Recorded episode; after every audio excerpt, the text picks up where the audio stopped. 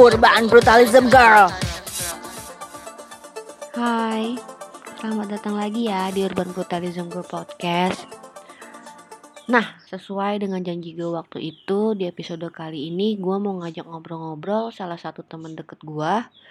Um, temen yang merangkap menjadi sahabat, partner, teman kerja, dan juga mungkin teman berkolektif. Gue biasa menyebut dia sebagai muka plastik karena sebenarnya kalau lo deketin muka dia, itu muka dia licin banget coy. Kayak piring plastik melamin yang ada di pasar. Jadi gue selalu bilang dia muka plastik. Yaitu uh, kalau lo sering dengar dia sering disebut sebagai alien pang atau kalau nama aslinya adalah sebenarnya Zelda. Oh ya karena lagi musim pandemi kayak gini gue jadi nggak ngobrol langsung sama dia. Gue ngobrol lewat video call. Jadi ya gitu mungkin ada hmm, putus-putus tapi ya nggak apa-apa lah ya. Lu dengerin aja karena emang ini podcastnya nggak proper jadi ya udah nikmatin aja. Oke? Okay? Hai.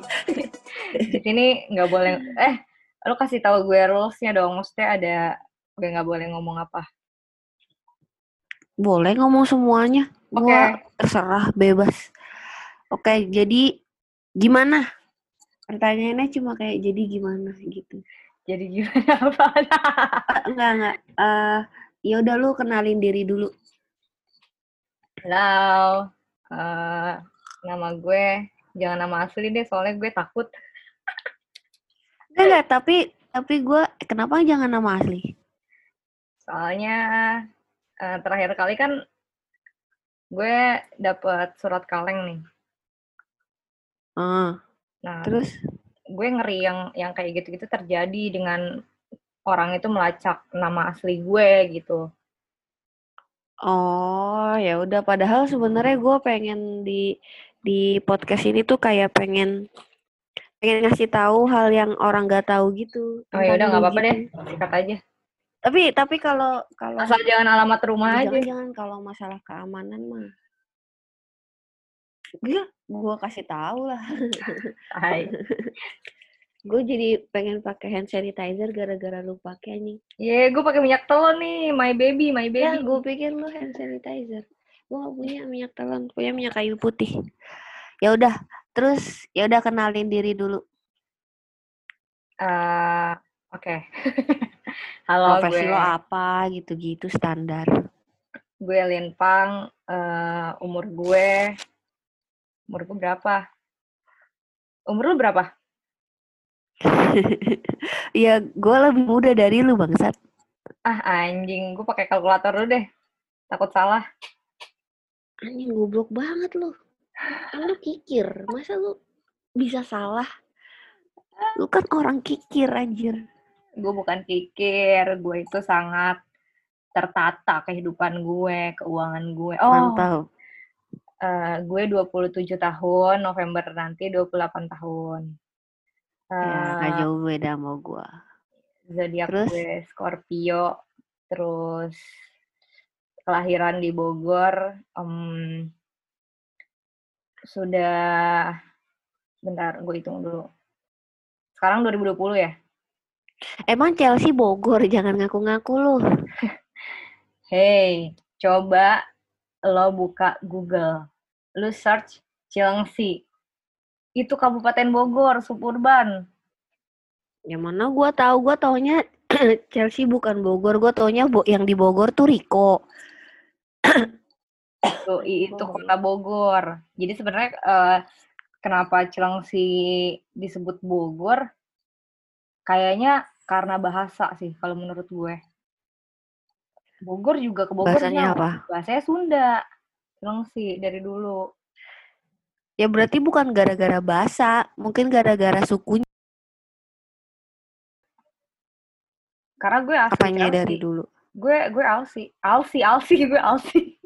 Lo lo lahir dan besar di Chelsea. Iya, gue lahir dan besar di Chelsea.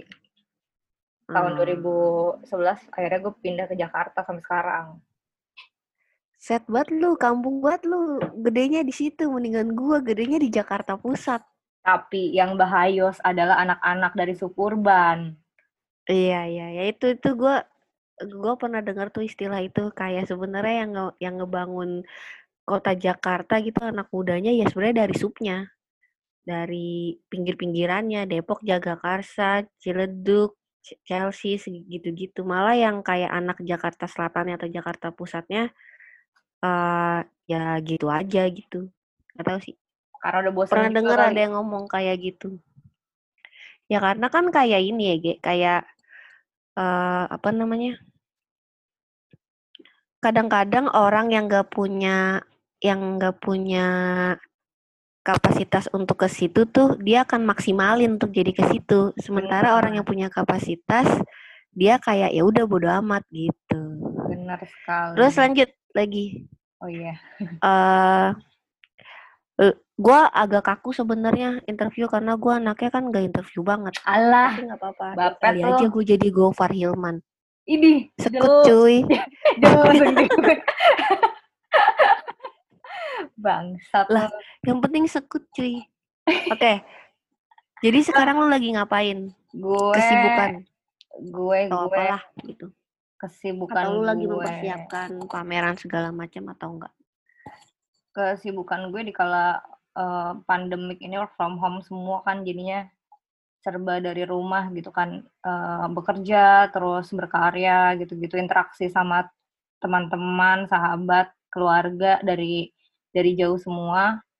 Terus kalau untuk hmm. sekarang ini sih gue sebenarnya lebih ke fokus kerja di rumah aja gitu kan.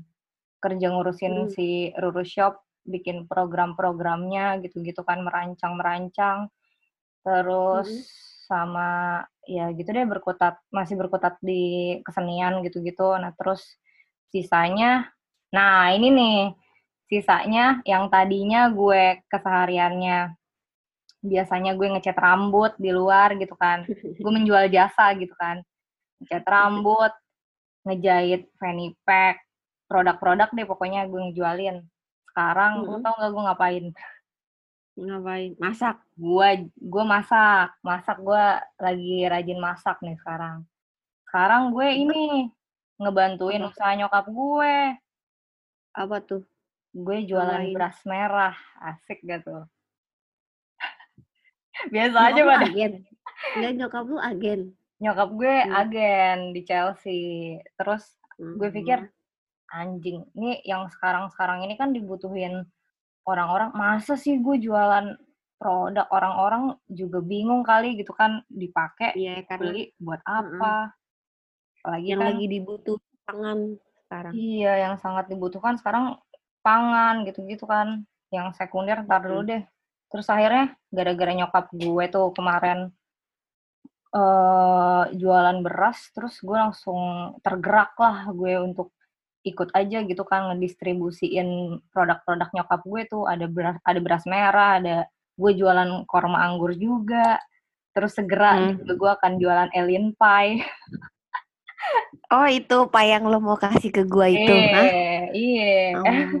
nah sekarang gue gue merambah ke kuliner dan uh, kebutuhan pokok gitu. Nah btw, gue juga lagi ngeliat gitu fenomenanya nggak tau sih. Tapi kayak gue ngerasain banyak nih orang-orang yang uh, lagi pandemi gini terus uh, nyari kerjaan lain atau nyari apa sih ya gitulah nyari kerjaan lain ke jual-jual makanan dan segala macem.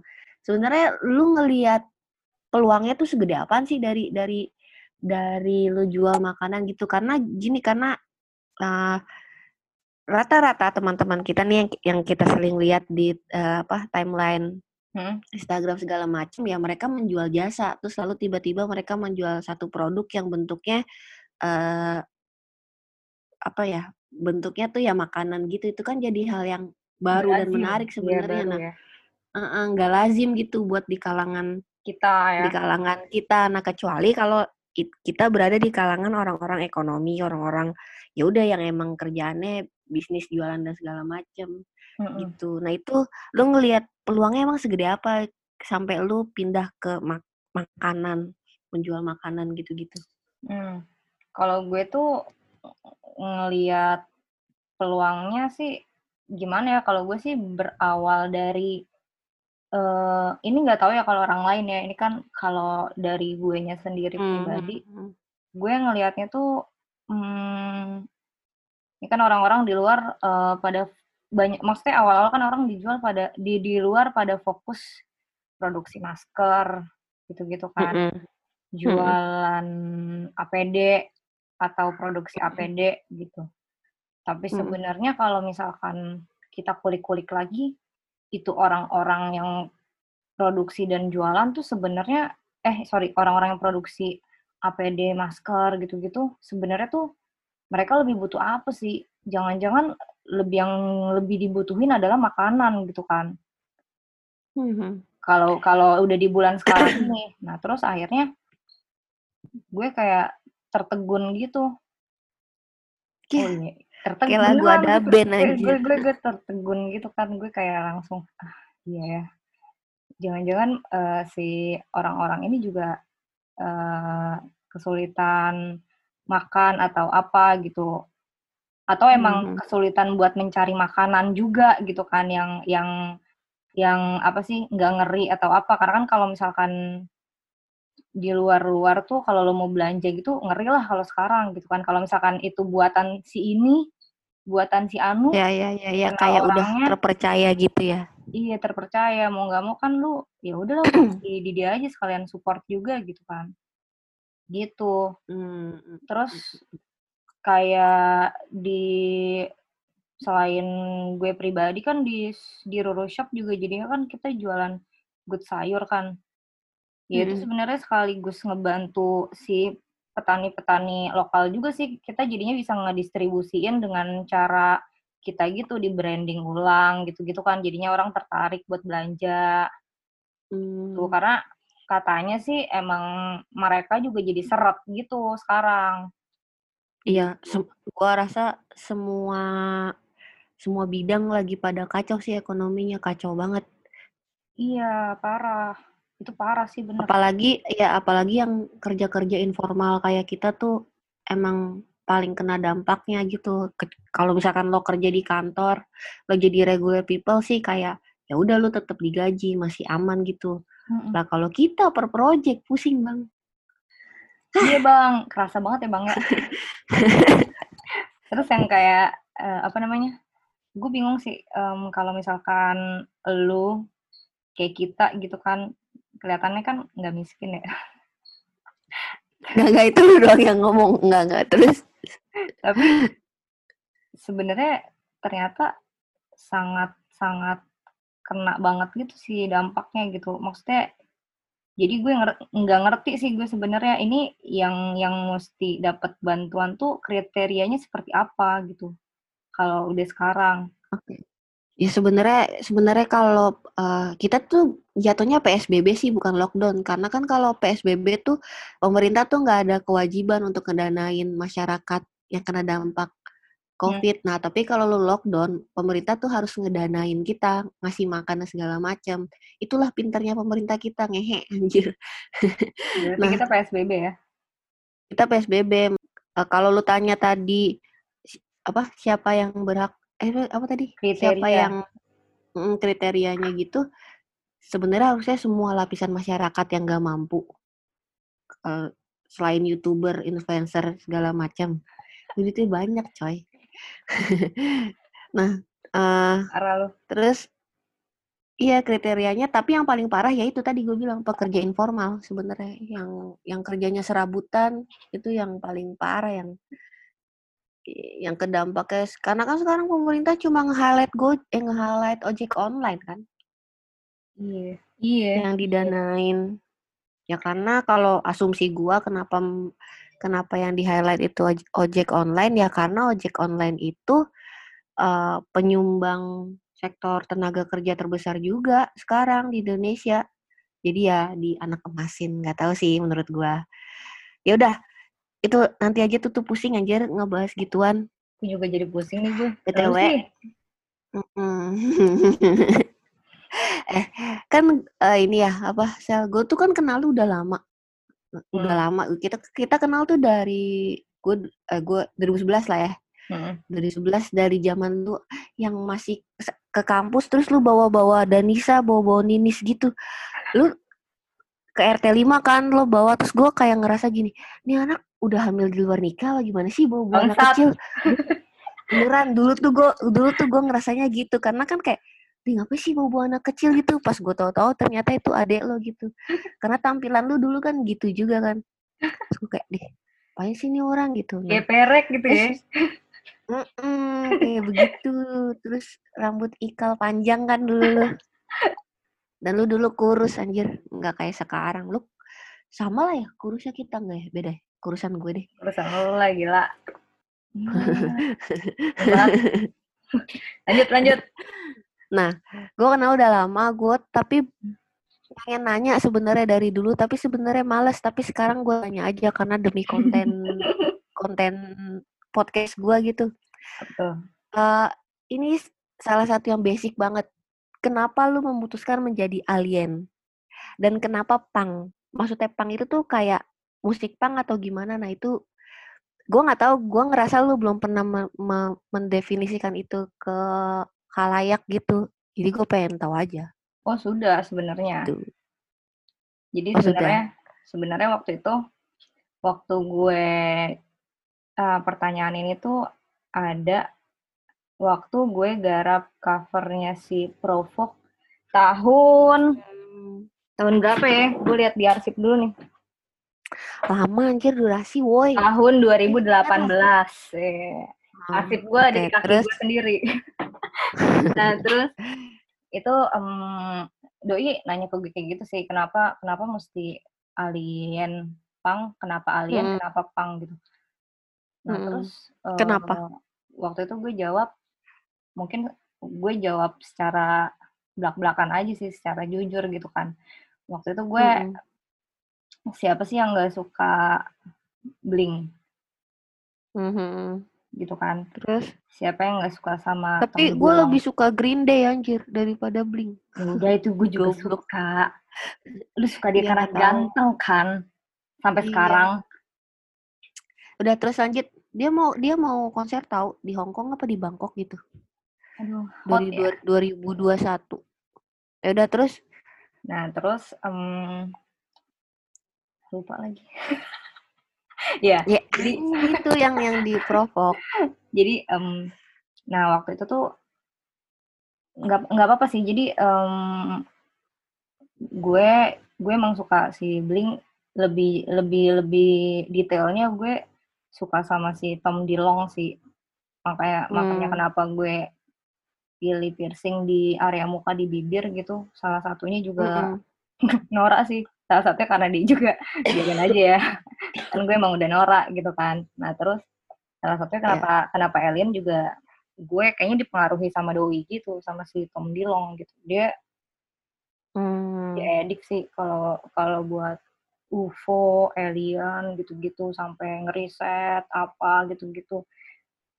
Wah, gitu kan sampai bikin band juga yang lain gitu. Nah, terus waktu itu zamannya eh zamannya Twitter gitu kan. Lu udah pas zaman Twitter Hmm. udah udah nggak labil, udah pengen nentuin eh identitas lu gitu kan sebenarnya kan. Iya. kan? Lu, eh, lu join Twitter tahun berapa? Nah, nggak tahu deh. Coba gue buka ya Twitter gue boleh nggak? Masih durasi nggak? Ya boleh boleh. Eh, eh durasi deh. Gue sambil buka Twitter gue nih. Terus gue Terus terus gue coba lihat di profile. Hmm, itu tuh Udah gue tahu join gue join Twitter tuh 2009. 2009. Nah, gue juga tahun segitu. Mm, nah terus ya udah jadi eh, gara-gara gara-gara emang ada Twitter juga terus di situ harus menentukan menentukan identitas gue gitu terus tapi sebenarnya eh, si username ini dipakai tuh pas gue udah kuliah sebenarnya pas gue udah lebih ngerti diri gue sendiri gue maunya gimana kayak gitu kan. Hmm. gue tuh sukanya apa kayak gitu.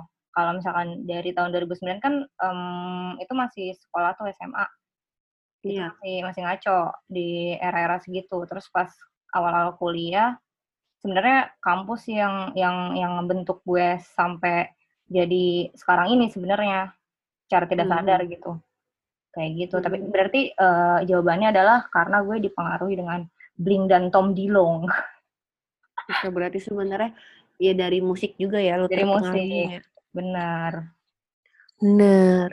Nah, terus sebenarnya tadi pertanyaannya akhirnya merujuk ke gimana lu kebentuk gitu. Nah, tadi lu juga udah bilang eh, kampus salah satunya yang ngebikin ya yang yang ngebentuk. Nah, selain kalau kampus kan ngomonginnya generalnya nih. Nah, eh, secara personal eh, lu merasa lu dibentuk oleh siapa gitu? Oh, bukan oleh siapa maksudnya. Lu merasa dibentuk dengan cara gimana? Terus eh, prosesnya tuh gimana gitu? kalau di kampus kan eh, ketemu berbagai macam karakter orang gitu kan lo Hmm. jadinya dilatih mental lo lebih percaya diri aja gitu kan gue sih ngerasa kayak Hmm. gitu sih Eh, terus banyak acara-acara yang bisa ngebantuin gue jadinya bisa memanage sesuatu gitu-gitu kan. Mm-mm. salah satunya juga gue ketemu lo ketemu lo gitu gue jadi lebih lebih lebih apa namanya? Dewasa karena gue Lebih- dewasa. tae.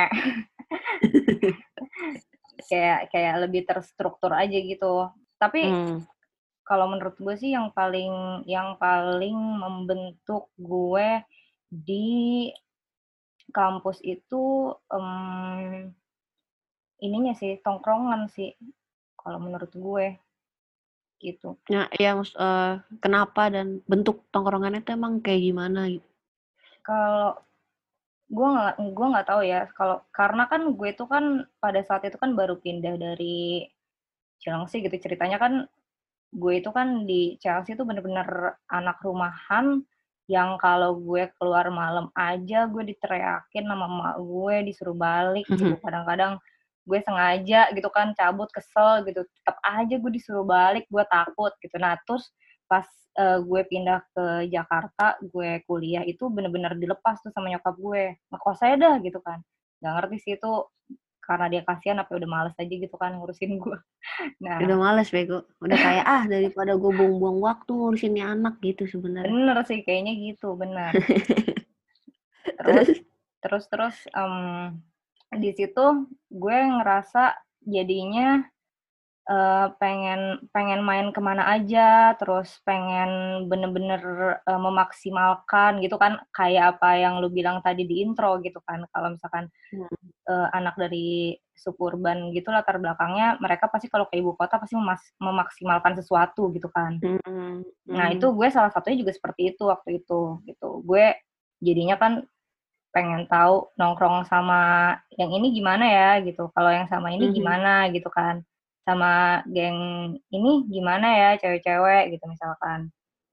Gitu. Mhm. Jadi jadinya kan dari situ eh, bisa nyortir sendiri terus banyak temen banyak input gitu-gitu eh Hmm. gitu terus ya kalau misalkan sebenarnya pertanyaan, pertanyaan lu apa sih intinya aduh gue lupa lagi eh, eh, gimana oh tongkrongan seperti apa yang ngebentuk lo? Mm-mm. tongkrongan yang sebenarnya lebih ke apa sih? Kan kita satu tongkrongan. Tetap aja beda. Kadang emang main bareng tapi ntar eh, ada eh kayak gimana ya? Oh kayak ada misalkan- ada ada momen gue sama angkatan gue gitu ya? Iya iya iya iya iya. ada rasa gitunya. Jadi sebenarnya pada saat itu kan angkatan gue yang mainnya bisa sefleksibel gue nggak banyak ya kan lo inget kan Hmm. waktu itu siapa aja orang-orangnya gitu nah Hmm. terus eh masuklah ke geng angkatan lo angkatan di atas lo gitu-gitu kan Hmm. ya udah di situ akhirnya eh main sampai malam banget bikin acara itu salah satu salah satu yang ngebentuk gue jadi orang yang bodoh amat sih maksudnya lu mau katain apa kayak gitu kan bodoh amat ah. Orang dulu aja di kampus katain ngentot katain perek bodoh amat ya kan diceng-cengin ya bodoh amat akhirnya sekarang. Kalau dulu mungkin pas awal masih aduh malu aduh anjing Merasa ya? di- iya kayak gitu kan. Kalau sekarang udah dia apaan sih? Gitu kan. Nah Mhm. mungkin awalnya gara-gara itu sih tongkrongan tongkrongan bejat itu ternyata uh, banyak membentuk mental membentuk mental dan membuat gue belajar percaya diri kayak gitu nah gue ngelihat lu itu uh, terlepas dari kita punya kita punya Jack Angel dan segala macam dan kita emang secara personal deket main bareng gitu segala macam gue juga ngelihat lu menjadi salah satu trendsetter waktu itu di kampus dan ini ngomongin kampusnya tapi yang era kita yang era hmm. dari 2010 ke atas ya hmm. nah 2009 ke atas lah. Nah itu gue ngeliat lu sebagai trendsetter di mana ketika uh, belum ada trennya rambut warna-warni gue ngeliat lu udah udah rambut lo udah warna-warni waktu itu sama mantan pacar. Inget banget nih Bangsa. sama ah, gue sebut aja kali ya gak iya, masalah ya, bebas, kan dia juga gak bakal marah. Bodo sama bobreng gitu tiba-tiba kayak anjing nih orang pas datang gitu di, uh, dari depan rambut lu rambutnya bobreng udah warna hijau terus lu warna apa? Gue lupa gitu. Uh, dari orang-orang belum pakai choker gitu-gitu gue udah ngeliat lu duluan tuh pakai choker dan akhirnya itu direplika tuh sama banyak orang gitu uh, sama anak-anak kampus yang lain, cewek-cewek anak kampus. Dan gue nggak tahu kenapa gue nggak pernah tertarik untuk mereplika lu gitu kayak ah udah jangan jangan kayak gitu. ya kayak gue nggak mau mah gue males buat kayak gitu gitu. Nah ya. lu melihat lu melihat diri lu sendiri apakah lu sebagai trendsetter itu atau gimana sebenarnya uh, apa kena perjalanannya tuh kenapa bisa sampai kayak gitu gue itu tipe karakter orang yang suka bikin sesuatu explore. sendiri, eksplor, beda sendiri, eksperimen gitu-gitu kan. Nah, mm-hmm. uh, gue itu gue senang dengerin musik, sangat suka. Terus gue sangat suka fashion gitu. Mm-hmm. Nah, itu sebenarnya dua hal itu yang mempengaruhi uh, gue ini sih bergaya gitu-gitu kan. Terus mm-hmm. mungkin uh, pada zaman itu uh, anak anak-anak seleranya mungkin masih yang genrenya itu itu aja gitu kalau misalkan gue kan serandom hmm. itu gitu. Maksudnya gue suka semuanya gitu berbagai genre gitu kan. Uh, secara nggak langsung si Bobreng juga mempengaruhi gue gitu kan. Maksudnya dia ngasih, gue mau ketawa nih. Bangsat. Dia walaupun dia bangsat tapi dia dia memberi gue beberapa input. Dan input itu juga yang didapat dari pacar gue yang sekarang ternyata gitu. Oh gitu. Jadi kayak cuma bolak-balik apa? Bolak-balik input doang nih. Bolak-balik input. Ya karena lu nggak karena lu bertiga tuh emang satu spesies gitu. Gue ngeliat lu kayak ah oh, ini spesies lain gitu. Hai. Tapi kalau misalkan lu bilang trendsetter kalau menurut gue apa ya biasanya kan kalau misalkan lo milih sebagai seniman itu biasanya kan dia kan pengennya mencipta gitu kan itu salah satunya hmm. Dulu juga gue pengennya kayak gitu mungkin secara nggak sadar jadinya seperti itu kayak gitu oh karena kayak segala yang terjadi waktu itu uh, lo berubah gaya rambut, lo aneh-aneh segala macam itu karena emang lo pengen ngeluarin ekspresi lo aja gitu ya sebenarnya. Dan iya. itu secara nggak langsung orang lihat sebagai kayak wah, gue mau ikutin Zelda ah gitu ya. Iya. Karena gitu. uh, setelah akhirnya ke sini ke sini ke sini ke sini gitu, uh, pola lu banyak yang memakai banyak direplika orang nggak satu dua orang dan itu gue gue gue kan tipe orang yang merhatiin orang gitu kan terus gue kayak oh ini ini ini gitu. Ya, suka ngeliat dan itu semua iya dan itu semua ngerefleksiin diri lu karena mungkin ada orang yang gak setuju sama yang gue bilang gitu apa sih ngerefleksiin Zelda? Emang Zelda iya. apaan? Mungkin gitu tapi tapi secara personal gue kenal lu dan gue gue gue yakin sama intuisi gue ke lu gitu jadi gue berani ngomong kayak gini. Karena lo tahu transformasi gue yang dulu gitu kan. Dari Tau yang gimana sih. terus yang zamannya ini begini ini belum begini gitu kan iya iya iya iya. Karena gue tahu ya track record tuh gue tahu gitu. Jadi ya gue bisa ngebaca orang lewat situ gitu. Nah ini personal banget oke. Okay. salah satu yang akhirnya ngangket ngetok palu Zelda berubah gitu adalah gue ngeliat pas lu sama Bobreng sebenarnya kan. Apa sih yang Bobreng uh, tawarin ke lu gitu Nggak, nggak ada, nggak ada sebenarnya. Sebenarnya pada saat itu kan maksudnya kayak gini lo tahu nggak sih pepatah uh, hidup lu itu itu lu yang milih gitu kan sebenarnya kan. Hmm.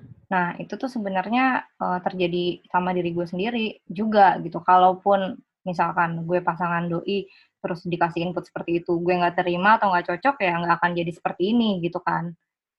Hmm. Nah, selain selain itu gue juga emang dipengaruhi ya musik yang gue suka, uh, fashion gue Hmm. juga jadinya ngikutin si band-band yang gue suka itu gitu kan. Nah, terus yang bikin uh, yang yang yang bikin gue apa namanya? Yang yang bikin yang yang ngedobrak gue sebenarnya lebih ke nyokap gue sebenarnya. Nyokap gue tuh Nah, dari itu uh, dari dari awal gue kuliah dia selalu ngasih satu pesan ke gue gini. eh gue dipanggilnya teteh kan. Teh, kalau teteh. misalkan Padahal ah, ah, padahal lu nggak punya tete tau. anjing Sekarang gedean gua. Sekarang gedean gua, coy. Iya oke, oke gede. Nah, terus Lagi eh, ya obrolan masih kayak gini anjir. ya teteh gue gatel nih teteh gue. Baru nunggu. kan? Iya.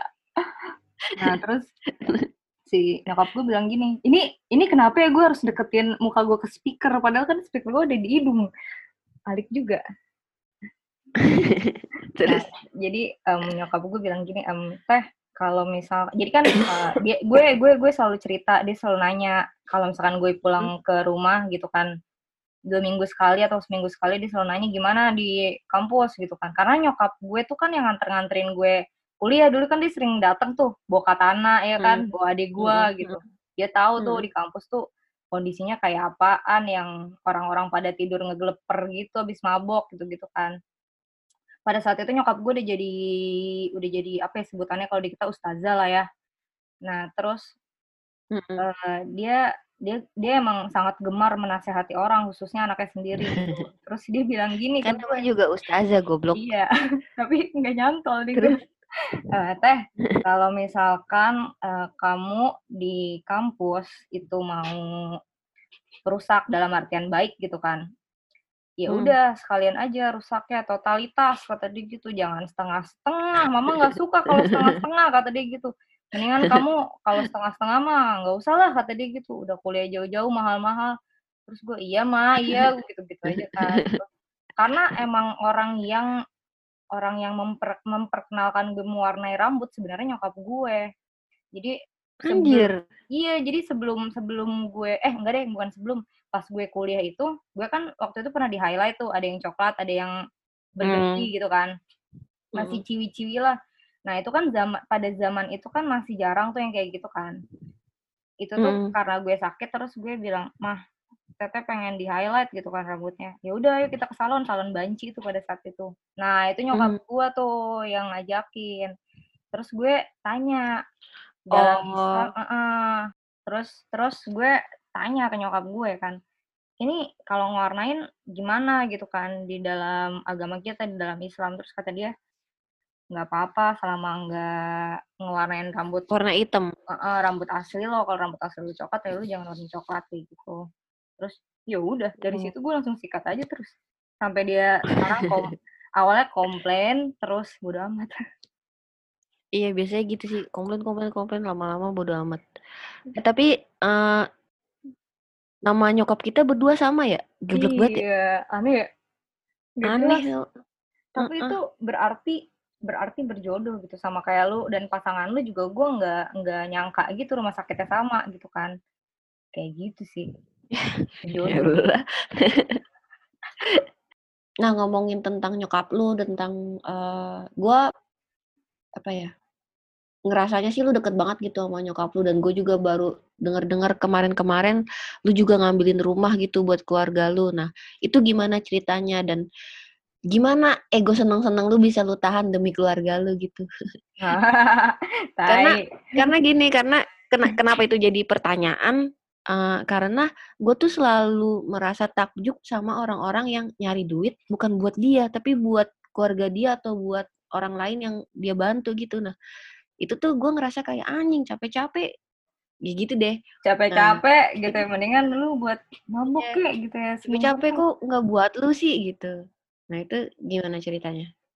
Itu sih gara-gara ini aja sih ego anak pertama. Gue kan anak pertama nih dalam di dalam Hmm. tiga bersaudara gitu kan di keluarga kecil gue. Makanya jadi anak bontot kayak gue, enak.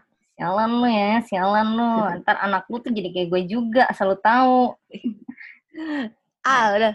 Terus? Terus si si gue itu dulu kecilnya tinggal di rumah nenek gue sama nyokap gue sama ya sama nyokap gue sama adik gue gitu kan.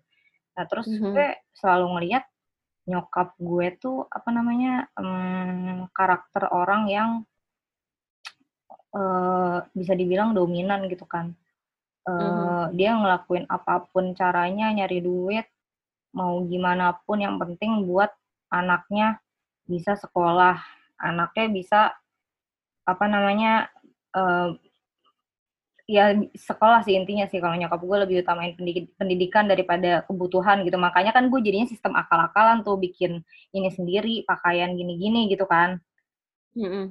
nah lebih ke pendidikan kalau nyokap gue. Nah terus eh, dari situ awalnya tuh nyokap gue tuh buset waktu gue kecil dia dagang ikan dia buka toko ikan terus wah udah udah macem-macem sih eh, usaha yang dia bangun tuh dari dulu gitu dari sebelum dia Mhm. jadi ustazah waktu masih anak dua doang gue sama adik gue yang cowok nah Mhm. pada prosesnya itu gue selalu ikut gue selalu ikut dia maksudnya jadi gue tahu gitu dia capeknya gimana gitu kan gue Mhm. ikut eh, belanja ikan gitu-gitu terus kita naik motor berdua gue digonceng gue megangin ikan kanan kiri di bawah tuh kanan kiri juga ikan gitu kan lu Terus bisa bayangin lu, lah lu bo- terus lu bau amis gitu. Anak kecil kan Iya. bau amis. iya benar Iya kan? benar Bau tapi keringat. bu- bau-bau ya bukan guanya yang amis anjir ikannya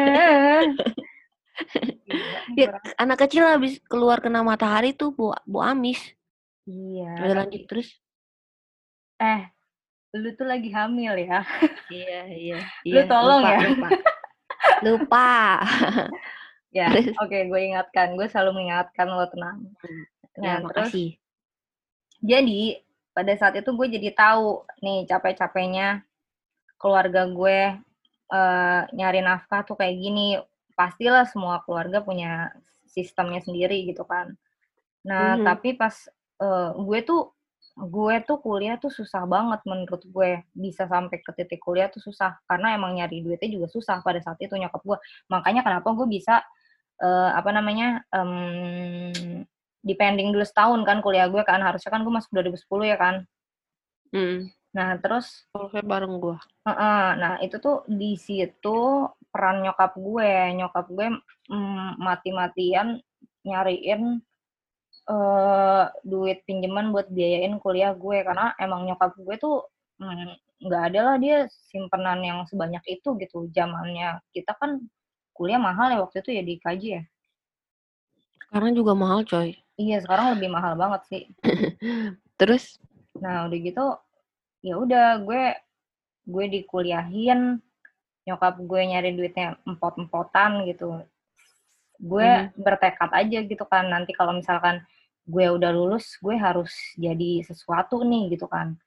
Gue nggak bisa Mhm. jadi walaupun gue perempuan gue nggak mau cuman yang yang yang apa sih yang yang jadi di rumah aja gitu kan gue pengennya jadi wanita mandiri gitu-gitu Eh, Mhm. secara Terus, terus? namanya, secara mental dan perduitan gitu-gitu jadi sehingga ke depannya gue bisa eh, membantu perekonomian keluarga gue khususnya ibu gue kayak gitu sampai akhirnya kemarin itu hmm, sebenarnya lebih masalah pribadi sih kayak nah eh, kemarin tuh eh, nyokap gue udah di titik kayak pengen pengen pindah rumah aja gitu kan terus Mhm. wah itu gue bingung sih karena kan di situ kan gimana ya lu tekanan lu dalam di pekerjaan aja tuh udah udah sangat stres gitu kan di pekerjaan di pergaulan gitu kan apalagi eh, Mhm. era-era kita gitu kan Mhm. Nah, udah gitu eh, gue gue bekerja di sekarang di eh, ruang rupa good school gitu. Di mana di situ sekarang udah terbentuk jadinya PT Nah, jadinya di situ tuh bisa ngeluarin surat surat KPR gitu kan, surat-surat bukan KPR sih, surat-surat apa Hmm. Eh, lampiran untuk KPR lah gitu, pengajuan KPR. Nah, di situ gue Mm-mm. gara-gara gue ngeliat nyokap gue yang kayak gitu, walaupun walaupun gue juga hidup gue juga udah yang kayak bener-bener minimalis banget gitu di Jakarta menurut gue, nggak yang sangat berkecukupan gitu kan.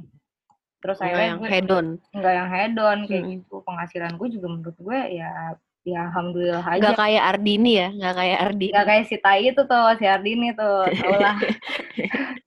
Anjing emang Terus, bolak balik ya.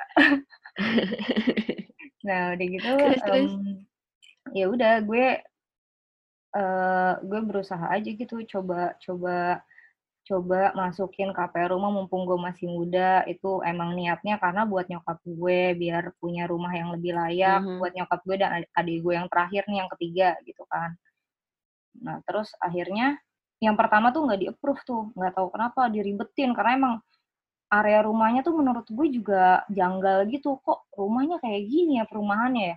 Begitu kan.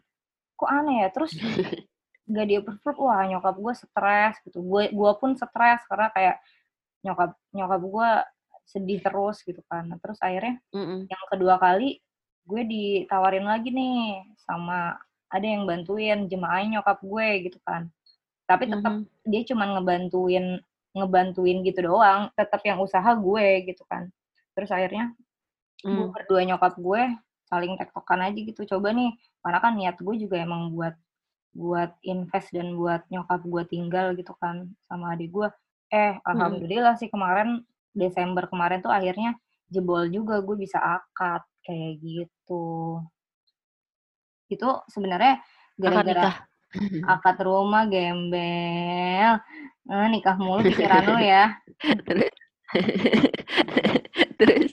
Ya udah gitu se- secara nggak langsung eh, gara-gara dari kecil gue ngeliat aja gitu susahnya.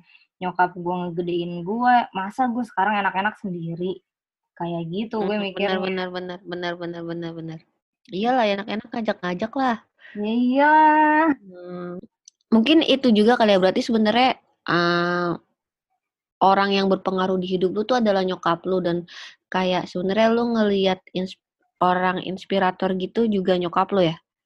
iya bener inspirator bahasanya? role Nah. model ya cuy Iya ya role modelnya tuh nyokap lu sebenarnya ya. Nah, Mm-mm. eh apakah itu yang menjadikan lo rajin sholat gitu?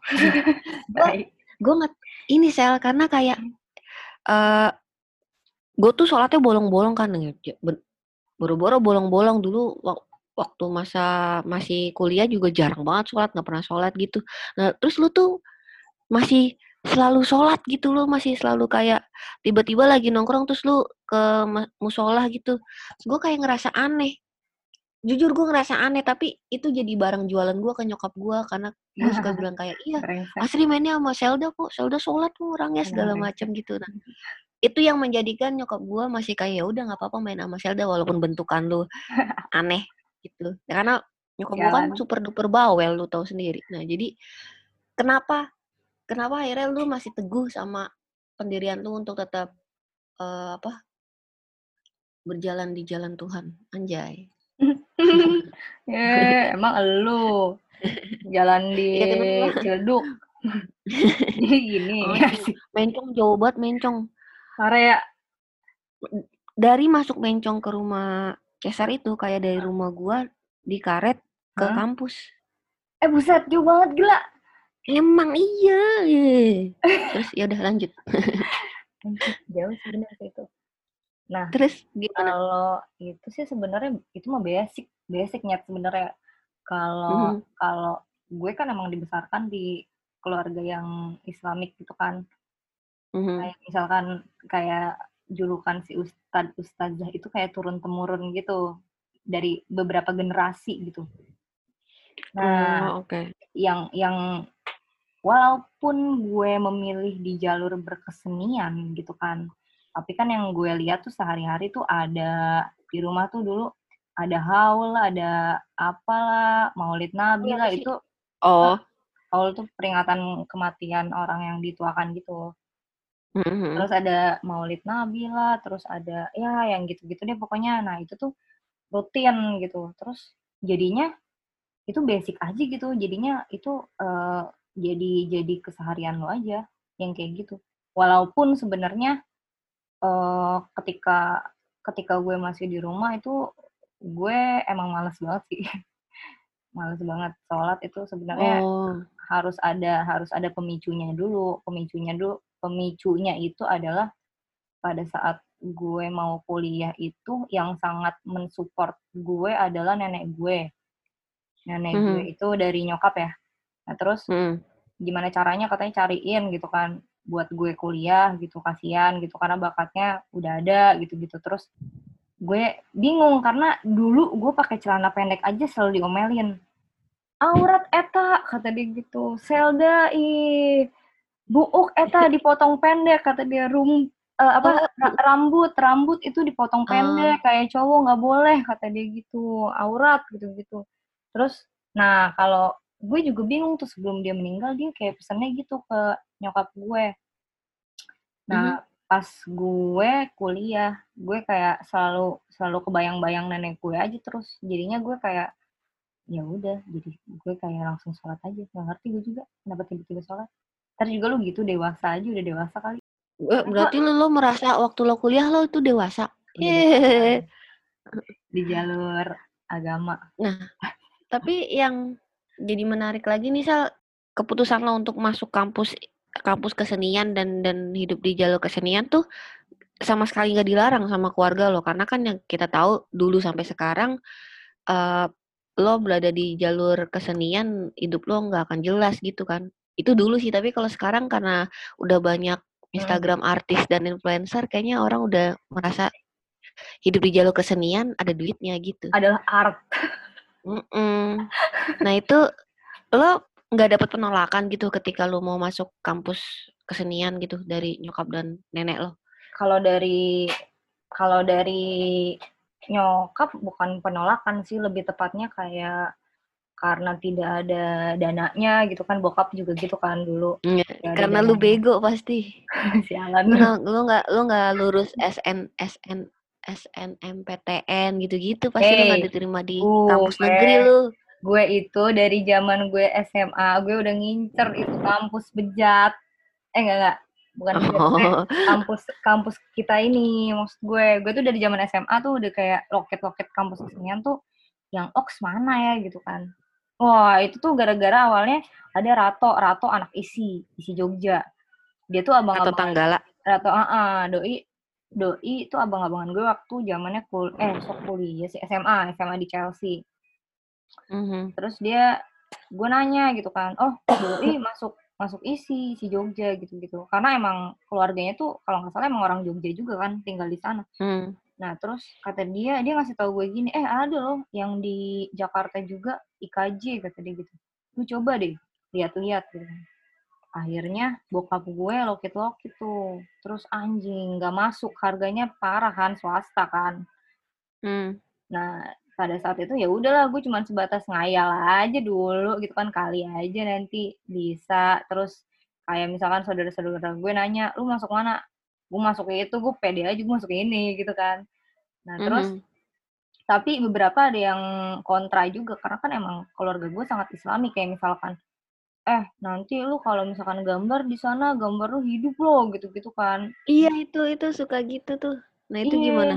ya kayak gitu-gitu terus lu nenek gue iya gue menanggapinya tuh kayak kayak nenek gue juga dulu gitu soalnya sebelum dia pro ke gue um, gue sih bilang gue sih cuman gue sih nggak nggak ngejawab gimana gimana ya gue cuman hmm. tahu aja dalam hati gue emang kenapa sih ribet amat? Gitu kan. Kenapa sih hmm. ribet? Gitu. Ya gue kan gue gue emang dibesarkan di keluarga islami tapi gue nggak terlalu mendalami sebenarnya. Gue cuma tahu basic-basicnya aja. Gue cuma tahu tuh lu puasa kalau lu nggak puasa nanti lu begini lu lu sholat kalau nggak sholat lu masuk neraka gue tuhnya gitu. Nah ya itu doktrin dok eh itu iya. doktrin sih dulu. Tapi sebenarnya kalau kita udah yakin mah nggak jadi doktrin sih. Iya gue tahunya itu aja. Dan gue menjalani apa yang gue yakini aja sebenarnya kayak gitu. Bodo amat. Intinya mah ya bodo amat ah urusan-urusan gue gitu kan. Emang kalau misalkan gue kuliah juga emang lu biayain gue dalam hati gue gitu nggak tahu sih kalau masalah urusan agama gitu. Apalagi kita sama-sama muslim gitu ya emang kalau di keluarga pasti doktrinnya gitu sih. Hmm. uh, apa ada neraka ada surga terus ada ya gitu-gitu. Nah dulu sebenarnya gue sempat nggak percaya apa sih? Oh, ini mah cuma akal-akalan doang kali biar disuruh sholat. Tapi nggak tahu kenapa sekarang-sekarang atau udah belakangan ini akhirnya merasa oh, iya bener juga sih. Emang emang ada gitu yang gitu-gitu. Kenapa, kenapa lu ya, tiba-tiba merasa itu ada gitu. Karena lu ini ya sering mendapatkan apes. Iya anjing. Enggak sih. Iya sih sering sih. Enggak sih, iya sih sering sih. Ya sering ya gitu, dapatnya Hmm. dapat apesnya kadang-kadang kadang iya kadang enggak gitu. Yang tadi masalah surga sama neraka tuh uh, ngaco juga sih kalau misalkan lo nggak lo lo lo sebagai perupa gitu kita kan udah absurd banget ya terus lo nggak punya pegangan hidup gitu jadinya gue nggak tahu sih dan gue sangat beruntung gue dibesarkan uh, di di keluarga yang Islami gitu aja gue jadinya tahu bekalnya ya, gitu. Ya, ya. Iya benar-benar lu lu lu tahu dasar lu gitu kan. Hmm. Jadi lu, kalaupun lo melenceng lo tetap berada di koridor lo gitu kan maksudnya. Iya. Apalagi uh, eh Jack Angel bubar ya berarti kita bubar ya. Anjing. Dengan gue dalam hati gue nih pasti nggak bener pasti gue. Makanya ya nggak tahu. Sebenarnya kita nggak bubar. Ya tapi kita, kita kayak udah males. Karena itu project ngasal kita aja kan. Dan kita cuma berdua iya sih. gitu. Terus Iya, benar. Karena zaman sekarang udah hitungannya udah banyak kayak yang project kolaborasi berdua gitu-gitu sahabatnya gitu. Mm. Yeah. Mm -mm. Terus jadinya Tapi dulu udah muak. dulu seru juga ya kita sosokan mm -mm. gitu aduh bikin zin tapi bentuknya kecil gitu kan A6 ya. Iya. Yeah. Terus udah kita launching anjing sotoy banget gak sih? Sotoy gue ngerasa jual lagi tapi jual. Jual tuh selaku lima belas ribu ya berapa sih? Nggak iya. nyampe sepuluh apa lima belas ribu lima belas ribu ya? Lima belas ribu kan? Tapi laku tapi tapi akhirnya uh, gue mengenal Zin pertama kali ya dari Jack Angel gitu walaupun dulu kita ngomongnya tabloid karena hmm. karena karena dulu gua, jujur aja gue pas bikin Jack Angel belum tahu banget Zin itu apaan akhirnya uh, ya udah bikin tabloid aja gitu eh nggak hmm. taunya itu adalah bentuknya Jack Angel itu adalah bentuk Zin gitu dan akhirnya ya itu apa ya gitu deh anjing gue suka nggak anti klimaks gitu ya kalau ngomong ya Lu iya sih, bener sih. Maksudnya uh, gue juga banyak belajar uh, apa tahu tahu tentang Zin gitu. Maksudnya dari lu dari dari Jack Angel gitu-gitu kan kita waktu itu kan emang proses belajar ya. Seru. Mm -hmm. Terus mungkin sekarang tuh di saat kita udah terjun ke kehidupan nyata itu udah jadi bukan mainan kita lagi. Iya, iya mungkin gitu kali. Mungkin iya yeah. bener-bener itu kayak ya udah eksperimen aja dulu. Mm-hmm. Dan kita inget banget gue dulu waktu kita terbit edisi edisi pertama, terus kan Bayayu nih dek dekan tiga kita tuh kan pengen itu jadi jadi tabloid kampus kan. Yeah. Uh, dia sempat ngomong kan ini jadi tabloid kampus, habis tapi kontennya dikurasi. Nah kita nggak bisa ngomong jorok segala macam, akhirnya kita tolak. Hmm. Kita nggak mau dan Jack Angel itu sampai edisi berapa sih? Tiga sampai setengah. edisi uh, uh, lima, lima, lima setengah apa empat setengah gitu. Banyak juga ya? Banyak kan pertama edisi. tuh yang yang Roma Irama covernya. Uh -uh, terus ada yang, yang edisi cewek-cewek yang Budolo. Uh, the, the Power of Nakewes itu. Uh -uh. Terus, Terus yang ketiga, yang, yang ketiga ini Ramadan Ramadawati. Ramadan Ramadawati. Nah itu juga goblok anjir Ramadan Ramadawati itu. Eh kita jualan Bonus ini. kita ini ya. Air zam-zam. Iya dan kita jualnya di banner. Iya. Ya kan? Pas iya. buka puasa. Eh puasa ya? Puasa ah, pas puasa. Puasa. Terus iya, itu tuh banner. ini kan waktu itu tuh nyokap gue pulang umroh ya Terus, iya, terus lu bawa air zam-zam. Kita bagi-bagiin aja, sekalian bonusan gimmick gitu. Bonusnya air zam-zam, bangsa. Ternyata, ternyata itu oke juga sih maksudnya. Sebenarnya lu isi air putih biasa juga orang nggak tahu ya. Iya, kita aja, kita aja masih blow on. Nggak, kita Sekarang. amanah bego. Oh iya, Amanah. oke, amanah. Kita nggak ada tuh kata blow on, Oh adanya iya, amanah. tidak, tidak Tapi ada. bukan berarti orang amanah blow on, bukan berarti gitu. blow on bukan jalan kita gitu ya. Heeh. Nggak ada tuh kata blow on. Nah, terus ada lagi. Marah-marah teh. Yang Iya. kita ke Bandung tuh volume setengah tuh. Iya, Oh enggak, enggak yang kita jual di Ruru Oh iya, Holy Market. Holy Market. Waktu itu kita jual edisi mistis, erotis. Iya, di Ya sini kan? Tis. Itu nomor Tuh yang empat. edisi 4. Terus yang setengah baru tuh yang di Bandung. yang ke ya. Bandung. Itu. Eh, A, A, A, A5 bagi dua ya. Ya Formatnya. yang gambar gambar depannya titit ah anjing. Ih, lu tuh gambarnya. anjir. Lu gambar lu. Titit. Tidak tersalurkan. Anjing eksplisit banget ya. Tapi iya anjing. Dulu gue ser, ser- masih sening eh masih sening, masih seneng tuh gambar-gambar jorok gitu, titit gitu-gitu. Sekarang Hah? udah nggak mau gitu. Enggak mau. Iya, kayak ada gambar aja. lain selain gambar ini gitu. Udah mikirnya udah gitu. Sekarang kita udah dewasa. Sekarang udah Iya. biasa aja gitu kan. Sekarang udah ah Kayak- biasa aja udah pernah. Iya, kayak gitu. Kayu Nah. sih. Iya, bukan bukannya jadi kayak oh songong banget sih lu nggak gitu, tapi kayak pasti gua rasa semua orang juga pasti mikirnya kayak gini ketika dia udah pernah ngelakuin terus orang lain ngelakuin pasti dia kayak oh ya udah pernah gitu. Dan Iya. akhirnya jadi biasa aja gitu. Hmm. Terus em apa lagi ya? Sebenarnya udah, tapi ada yang mau tambahin lu mau ngomong apa gitu? Biar kayak Trump. Gue cuman mau ngomong ini aja sih. Sebenarnya anjing malu mau ketawa gembel. nggak apa-apa ini berisik juga di tempat gue. Semoga suaranya nggak terlalu noise aja gitu. Atau gue harus Untung tutup- baru eh tutup deh. Biasanya ganggu aja bangsa. Nah, gila enak nih.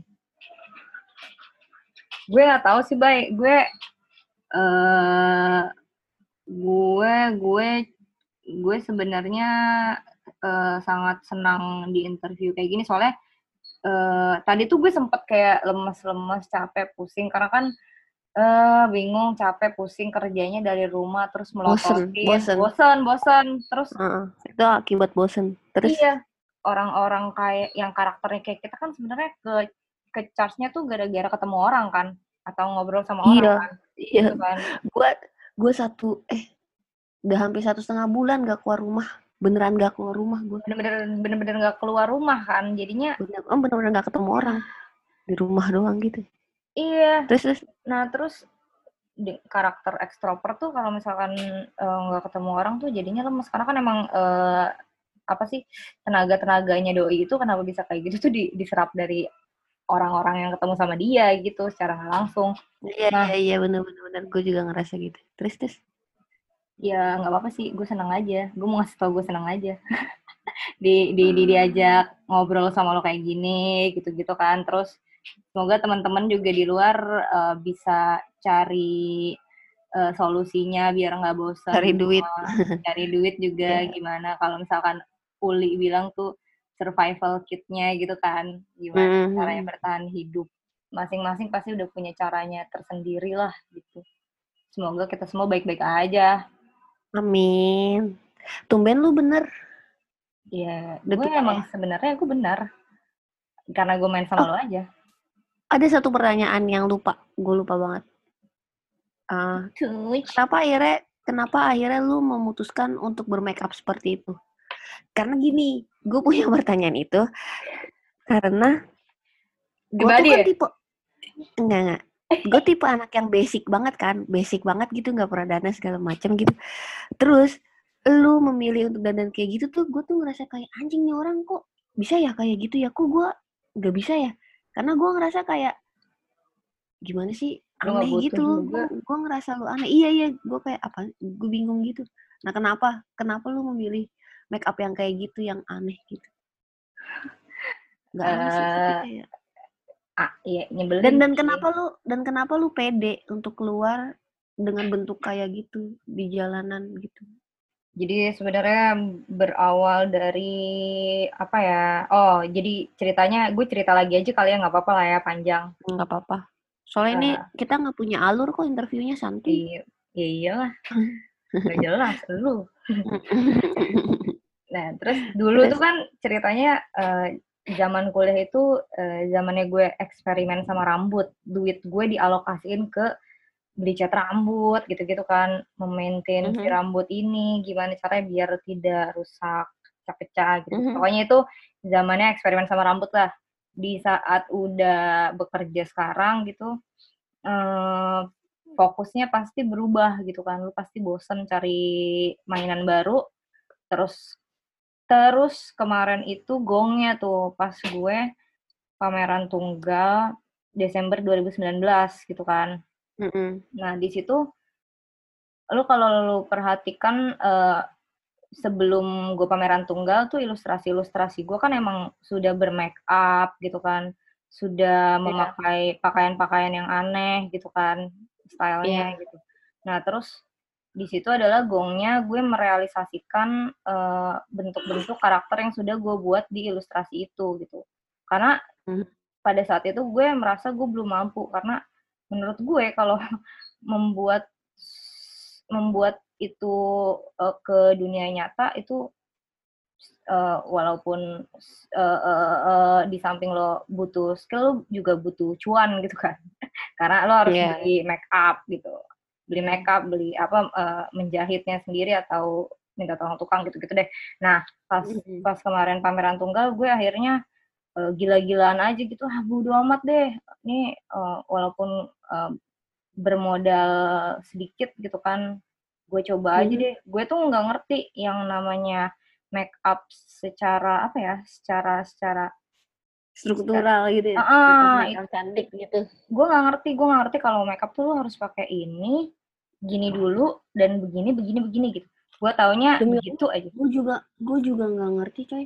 Kan gue Gua sempet ngerti. kan ngeliatin ini apa Hmm. tuh di YouTube gitu. beauty beauty vlogger ya Iya terus anjing banyak banget sih terus itu kan kayak misalkan foundation satu Ah. itu mereknya tuh bejubel gitu asli ya kan mereknya ada banyak terus gue kayak iya lah pakai yang mana sih? Siapa yang mau gue ikutin? Gitu gue sama sekali nggak ngerti. Sampai akhirnya gue lepas tangan ah, bodo amat udah gini aja. Sampai akhirnya lu menyerah. Lu menyerah Mm-mm. terus lu mendingan ya udahlah gue nggak usah lah gitu kan. Mau iya cakep gue ke salon aja lah gitu. bersih aja udah. Iya benar Terus? sih.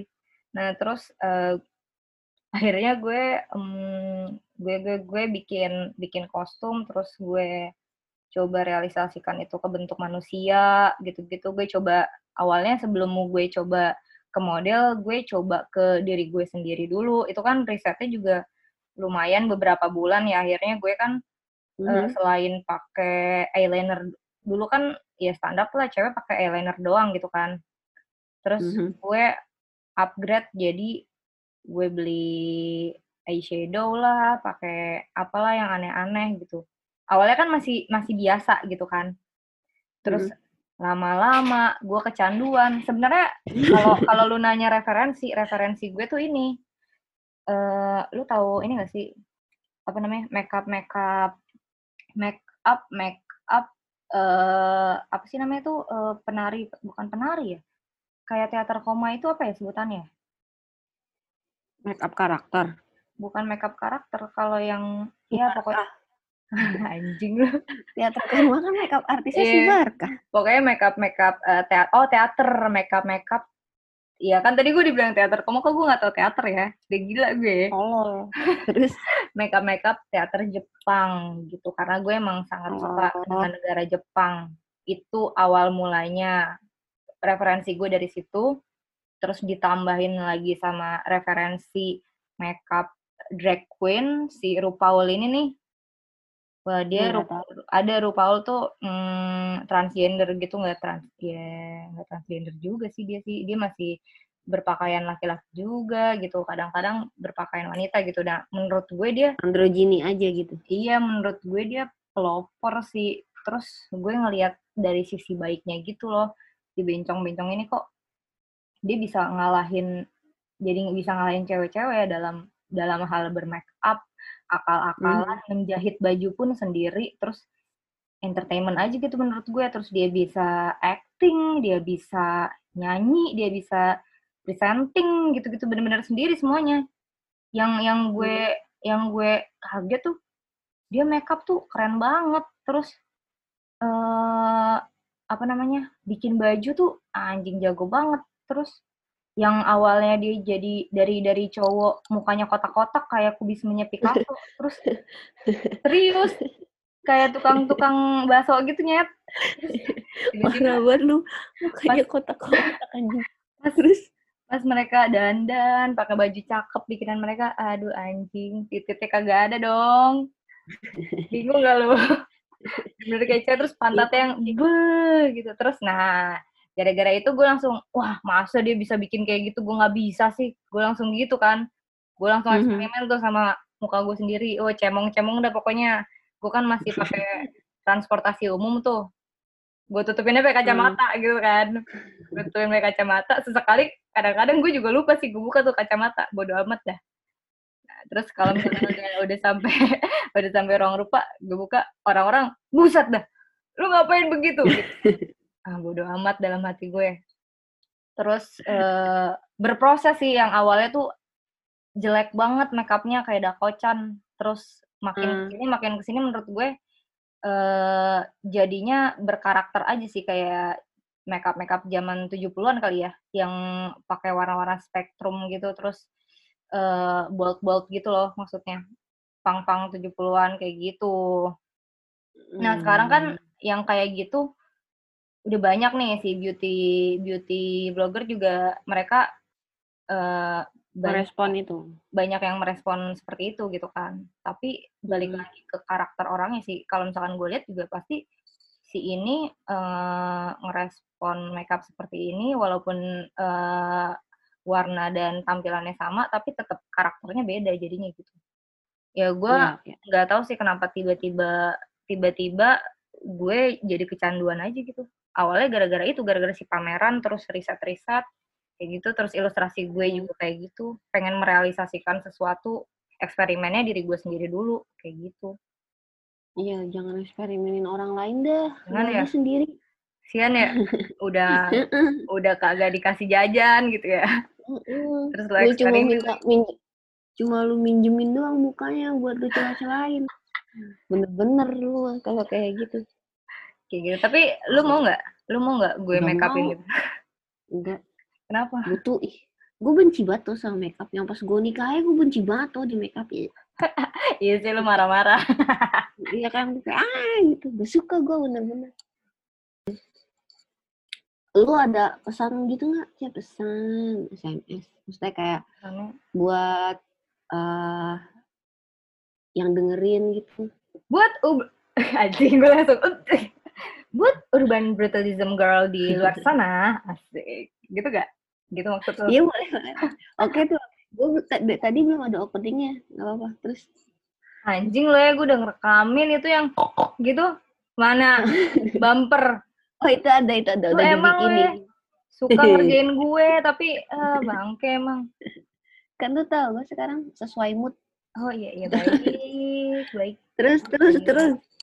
kalau buat buat eh, sobat urban brutalism girl di luar sana eh, aku punya Mhm. pesan nih beberapa pesan untuk kalian. Kalau bisa kalian eh, jaga diri ya dan juga tetap jadi diri sendiri seperti aku aku tetap make up gitu. Walaupun aku di rumah nggak ke mana-mana. Terus aku juga tetap aku bikin cireng aku tetap bikin jahitan walaupun eh, nggak jelas untuk apa gitu yang penting Tapi- tapi- bergerak Pekerjaan lu sangat domestik ya sebenarnya. Sangat Iya. pekerjaan perempuan domestik gitu, masak, make up gitu. Iya dong, karena kan aku bagus. ibu rumah tangga yang sangat profesional nantinya. Nantinya. Kagak sih, woi, gue juga bisa masak gara-gara ini aja nih, work from home. Lu tau nggak kenapa gue bisa begini? Karena miskin. Coba gue kaya nggak bisa gue Emang- begini-begini. Keterbatasan bikin orang kreatif. Ya makanya nih kalau kata kalau kata Om Leo, lo jangan pada kaya-kaya dah, mendingan lo miskin aja, biar lo tetap kreatif. Udah gitu aja. ah, gembel. Ya udah kalau gitu. Kita tadi mulai start jam 9. Terus kita ngulik nggak bisa-bisa sampai jam 10 ya kan? Iya gila sih. Anjing, Baru lama ketemu. juga loh. Kita satu setengah jam. Semoga kita tidak disadap. Iya, nggak mau sih. Dia paling diretas isi isi WhatsApp gue cuma pulang jangan malam gitu. Anjing. Gak masalah. Mama bawel ya? Mama bawel. Ya udah. Ada lagi nggak yang lu mau obrolin, mau omongin atau segala macam? Eh, ini aja sih, apa namanya? Semoga eh, lo sehat juga.